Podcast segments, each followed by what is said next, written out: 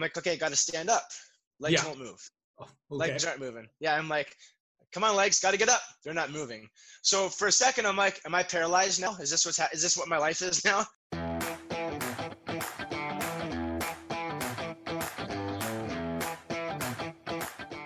What the fuck was I thinking?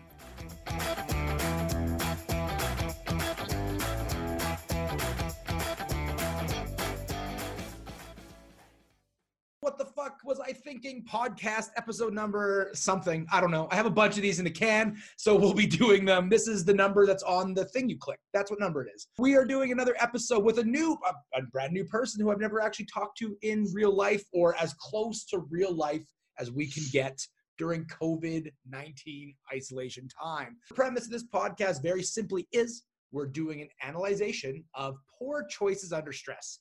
I want everybody to know there's this crazy hero culture in self defense where people are obsessed with like always being perfect. And if you've ever done the job for real, you realize that perfect is far from what happens in a real life situation. So we're going to tell a fun story. If you want to hear the self defense lessons about that, feel free to jump on my Patreon, $5 level, tier two, and you'll get all of the extra content from all three podcasts Randy King Live with, uh, Devil's Advocate for Self Defense, and of course, the podcast you're listening to right now. So today I have on the show TJ. TJ, why don't you tell the people a little bit about yourself? Well, I am a Virgo. I was uh, born under the water. I'm just kidding. I am a Virgo, though, for anyone that actually cares. People do legit care. Like you just Yeah. either- you gained a ton of fans and lost a ton of fans all at the same time, right there. People are half the people already probably f- re- real or think where they know where the story is going just based on that. Always Such a a Virgo Virgo. I know what's going to happen here. yeah. Born in Toronto, kind of born and raised in Toronto, traveled around a bit. As a young child, was just obsessed with martial arts, martial arts movies. My era was the Karate Kid, Bloodsport, Kickboxer, I'd Enter the Dragon. You know, grew up in my elementary and high school years with Street Fighter, Mortal Kombat. So I was just really entrenched in this stuff. Loved martial arts my whole life. As an adult, got into teaching self-defense, got into Krav Maga, started training it for a while, fell in love with that, started teaching it, got into combat sports, training combat sports, uh, primarily striking arts, and had a couple of Muay Thai fights in 2007. Then kind of got into Heinz 57 to different martial arts, whether it be Irish stick fighting I was training in, uh, Bujinkan Taijutsu, so kind of jumping around here and there, but always came back to a love and appreciation for the simple boxing, Muay Thai. Not extensive jujitsu, but on and off jujitsu over the years, enough to have some ground awareness and some movement and escapes on the ground, but nothing too crazy. I find I gravitate more towards striking arts. That's kind of where I'm at now. I spent, I don't know, sub tw- between 15 20 years. I want to say 15, 16 years doing bar security and kind of grew from working the little washroom post up to working door and managing security at bars and venues. I, now, for the last couple years, has, have also worked in executive protection, executive security, close protection. Long story short, uh, spent a long time in martial arts, a long time in security, and focused my most of my work in my life on where they overlap. That's awesome. So it's it's funny. It seems like and I, I always use Dungeons and Dragons as an example because I'm a huge nerd. It seems like almost there's like three character builds for people that eventually teach martial arts. So we have a very similar character build, right? I was a bouncer. I also like striking arts. I do enough jujitsu that when people say I'm a bullshit artist, I say I do jujitsu and they shut up, which is kind of nice. So, but just just just the right amount that I can do it and also have the ground awareness. TJ, why don't you tell us your story? Cool. Uh, I have plenty to choose from, but the one that came to mind when you said uh, lessons learned from mistakes made, I also have lots of those. But I'll give you the the worst fight I've ever been in uh, in security. I, I classify it as worst fight because I sustained it's the fight that I sustained the worst injury that I've ever sustained in a fight or in a violent scenario. I was working downtown Toronto at a club called Century Room at the time. It's now rebranded and stuff, but the venue's still there. We were short staffed that night. There's probably 10 of us to run the whole club. And I can't remember how many people we'd have in the club, what capacity was, but we'd have anywhere from seven to 900 people run through there in a night. So take a guess how the size is there. I was that night, uh, typically my position would be at that time kind of doing a roaming around one of the roaming teams. You'd have a partner you roam around to deal with issues, eject anybody that need to be ejected, help with anything, first aid, so on and so forth. But we were so short staffed, I was stuck at the back of the smoking patio. So put on my coat, I'm way in the back, kind of in, in the in the cheap seats, still attached to the radio. And I don't, it was probably about midway through the night. I hear over the radio that there's, and I hear kind of like panic on the radio that something's going on in the front room, like there's some sort of fight and it's big. And one of our guys is kind of caught in the middle of it. Without thinking, I just ran.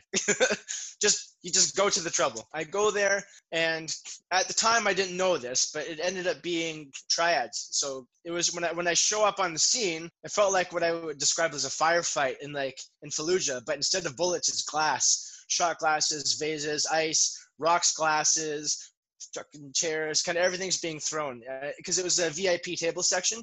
So imagine if you go out to a nightclub, anything they have on the VIP tables was a projectile and there was a glass shattering every half a second. I'm kind of standing on the outskirts watching what's happening. I see over to my left is just kind of like a uh, the invisible circle that the invisible force field that the bystanders are standing behind and there's all the action over to my right so while i'm kind of just taking an assessment here i see our guys are kind of in the mix of it i'm kind of inching closer and one guy I see stand up on one of the benches, and he takes a 750 mil, that's a 26 ouncer for the American watchers, uh, bottle of Belvedere vodka, and whips it, launches it at a table in the corner. So I was at this point a couple arms lengths from him. So he throws it. So I reached up and I grabbed him and I rotated and I rotated to pull him off the bench and put him on the floor. And as I do that, just out of my peripheral, I catch from behind me, boom, bottle on the head. It was another 750 mil Belvedere.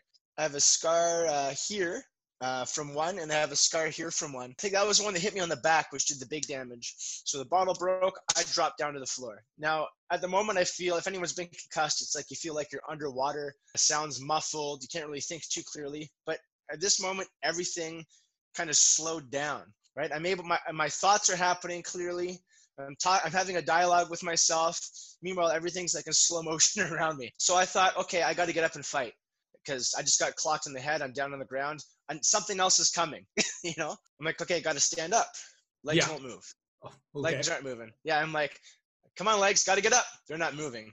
So for a second, I'm like, am I paralyzed now? Is this what's ha- is this what my life is now? I thought, okay, well, if I can't move my legs, I can't move. I at least got to cover my head. So I put my hands up to cover my head. Couple, what seems like maybe five, ten seconds in my head goes by nothing's happening, right? I'm being left alone. I'm like, okay, well, my arms are moving, my legs aren't, so I can use my arms to crawl myself out of here. So I start military crawling across the floor. As I do that, I get nailed in the head with another one of those bottles. So two two Belvederes, right? I, I, made a joke with my family at the time that they were at least kind enough to smash and disinfect the vodka at the same time. You know, it's a little bit the gentlemanly way to do it. I love how you're like, oh, you know, like let's look at the bright side of this. At least right? it wasn't like a bottle of infection. There was some kind right. of disinfectant. That's awesome. Sorry, keep going. you, you, hear the stories of the Glasgow smile where they like piss and yeah. shit on a blade and carve a smile on your face to infect it. Yeah. You know, but uh, I appreciate that at least there's vodka in there to do a little bit of work.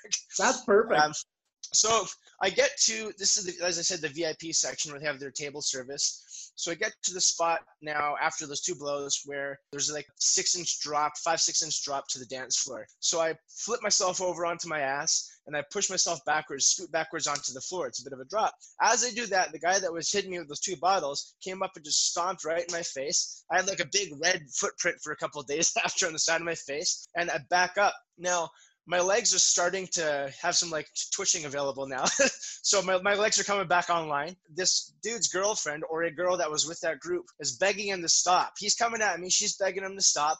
So he does. He stops for a second. Stops long enough for me to get to my feet. When I get to my feet, he's probably about eight feet in front of me. He is calling me on. Come on, you know, egging me on to fight. Really upset now, and I really want to fight this guy. But I'm seeing about quadruple vision of everything. So I don't know which of the four of them I have to fight at this point. So I decide that there's about 30 people involved in this fight now on their side, about 10 on our side. So we're outnumbered two to one. We are not doing so hot here. There's at this point I didn't know, but there was four of us that sustained injuries. One got bottled right in the face, on the head. One got his eyes gouged. Another got an orbital bone broken from I don't know if it was a bottle or a punch or whatever the case is. And I was down with whatever to the head. I thought, you know what, I'm gonna live to fight another day. so I back up long enough where I see he's not coming after me. I turn around. I kind of hobble over in the best I can to the bathroom where we have one of those pay to piss washroom attendants. I grab one of the towels, put it on my head. I go to the back area. That night, there were four of us. We shared the, the ambulance to the hospital. I got I got four staples in my head back there. This one left a scar, but it didn't need to be stitched up at all. And that was that. I go. Uh, by the time I get home, I take off all my clothes to shower because I got blood and vodka and who knows what else all over me. And I'll never forget it. And so I'm looking in the mirror. My the entire side of my face here is just solid red because of the blood coming. As you know, the, the head's a bleeder, right? take off my shirt, I unbuckle my belt, and I take off my pants, and all the way down here, my entire right side of my body on the front is just soaked red. I look like Braveheart the, with the blue, all the way down to my belt line, and it just stops at my belt line because it was it soaked through my shirt and everything, but the belt stopped it from going any lower. And then that was basically it. Then I took I think I took a couple weeks off, but I needed to get back to work, so I just threw a hat on while the cut was healing, and back to work I went. So that's my that's my story with lots of uh, mistakes made, lots of lessons learned. Sounds pretty crazy. There's a ton of stuff in there. We'll break down the lessons learned. I love the end of the story where you mentioned, and I think anybody who's played a sport or worked in a force profession has had that moment where they're like, well, yeah, I'm hurt, but I got to work or I got to play. So I put a hat on or tape it down, coach, or whatever, right? I remember I was doing a Taekwondo tournament because I also started Taekwondo. It was what was available. And I competed for like a, some kind of trophy or some whatever. And I broke my toe at a virtual arcade before in Vancouver. And so I was like, well, I came, uh, we took a Greyhound from Edmonton to Vancouver to compete. I'm like, well, I'm definitely going to compete. So I taped down that foot, right? Same thing with bouncing. I think, and this is, did you get a backlash from? So I always talk about in self defense stuff, there's like this cultural backlash sometimes when you do what you need to do in a situation other people wouldn't agree with. Did you get Right. a backlash from a spouse or friends of like, oh, take more time off work? You're like, no, I got to work. And Uh, no, I had no, I had some mixed feelings and some people with mixed feelings that I should take the time off. Like if you get hit again, if something happened, the bar at the time, the bar owners, they gave us the, the four of us that got injured. They gave us as, as much time off as we were unpaid, obviously, but oh. take take as much time off as you need. yeah, But I'm like, sure, I, I need more time off, but I needed to eat too. You know, there wasn't it wasn't really paid time off, which would have been super nice. I went back and yeah, my girlfriend at the time, you know, wasn't really happy about it. My parents were at the time. They were at my first fight in 2007 when I got knocked out pretty bad too. So they they just have memories. They have like PTSD from concussions. my concussions, they have the PTSD. um, so they, they don't like to hear those stories. And of course, generally speaking, any kind of significant other I've ever been with has not been in, they've been supportive, but they would be really happy if you said you were leaving that line of work. Yeah, of of the risk. course. My favorite thing in that industry was when you meet somebody at the club and then they get mad at you for working at the club they met you at. You're like, Yeah. what? Like you knew what I did when we started. It's like Yeah. if you date a stripper and she continues to be a stripper, you don't get to be mad that she's a stripper. Like, same, it's like date a bouncer. You cannot get mad that they continue to be a bouncer. But I find That's it funny because like people when we talk about uh, in the self defense world.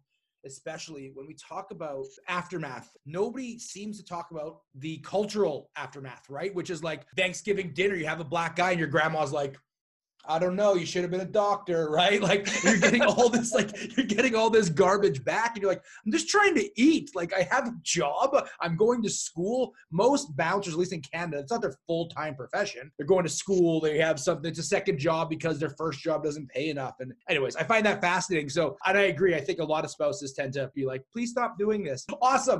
TJ, we're going to jump over to lessons learned. But first, Sure. why don't you tell all of the listeners where they can get a hold of you, your social Okay. media, et cetera, et cetera? Sure, sure. The main page you can go to, which has all kind of the avenues to all the other social media and whatnots, is kennedytactical.ca. Right on the homepage there, you have all the little buttons at top to take you to the social media. You can get to the podcast from there, which is called the Combative Canuck. You can get to our online training center on Patreon. Everything on that main page, kennedytactical.ca, or Instagram is kind of the main thing I'm active on, and that's at kennedy.tactical.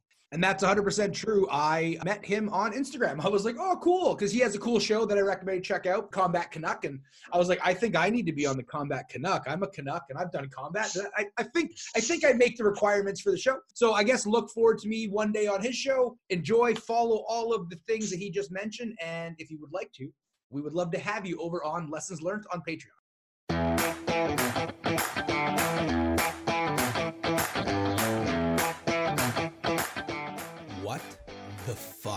Was I thinking?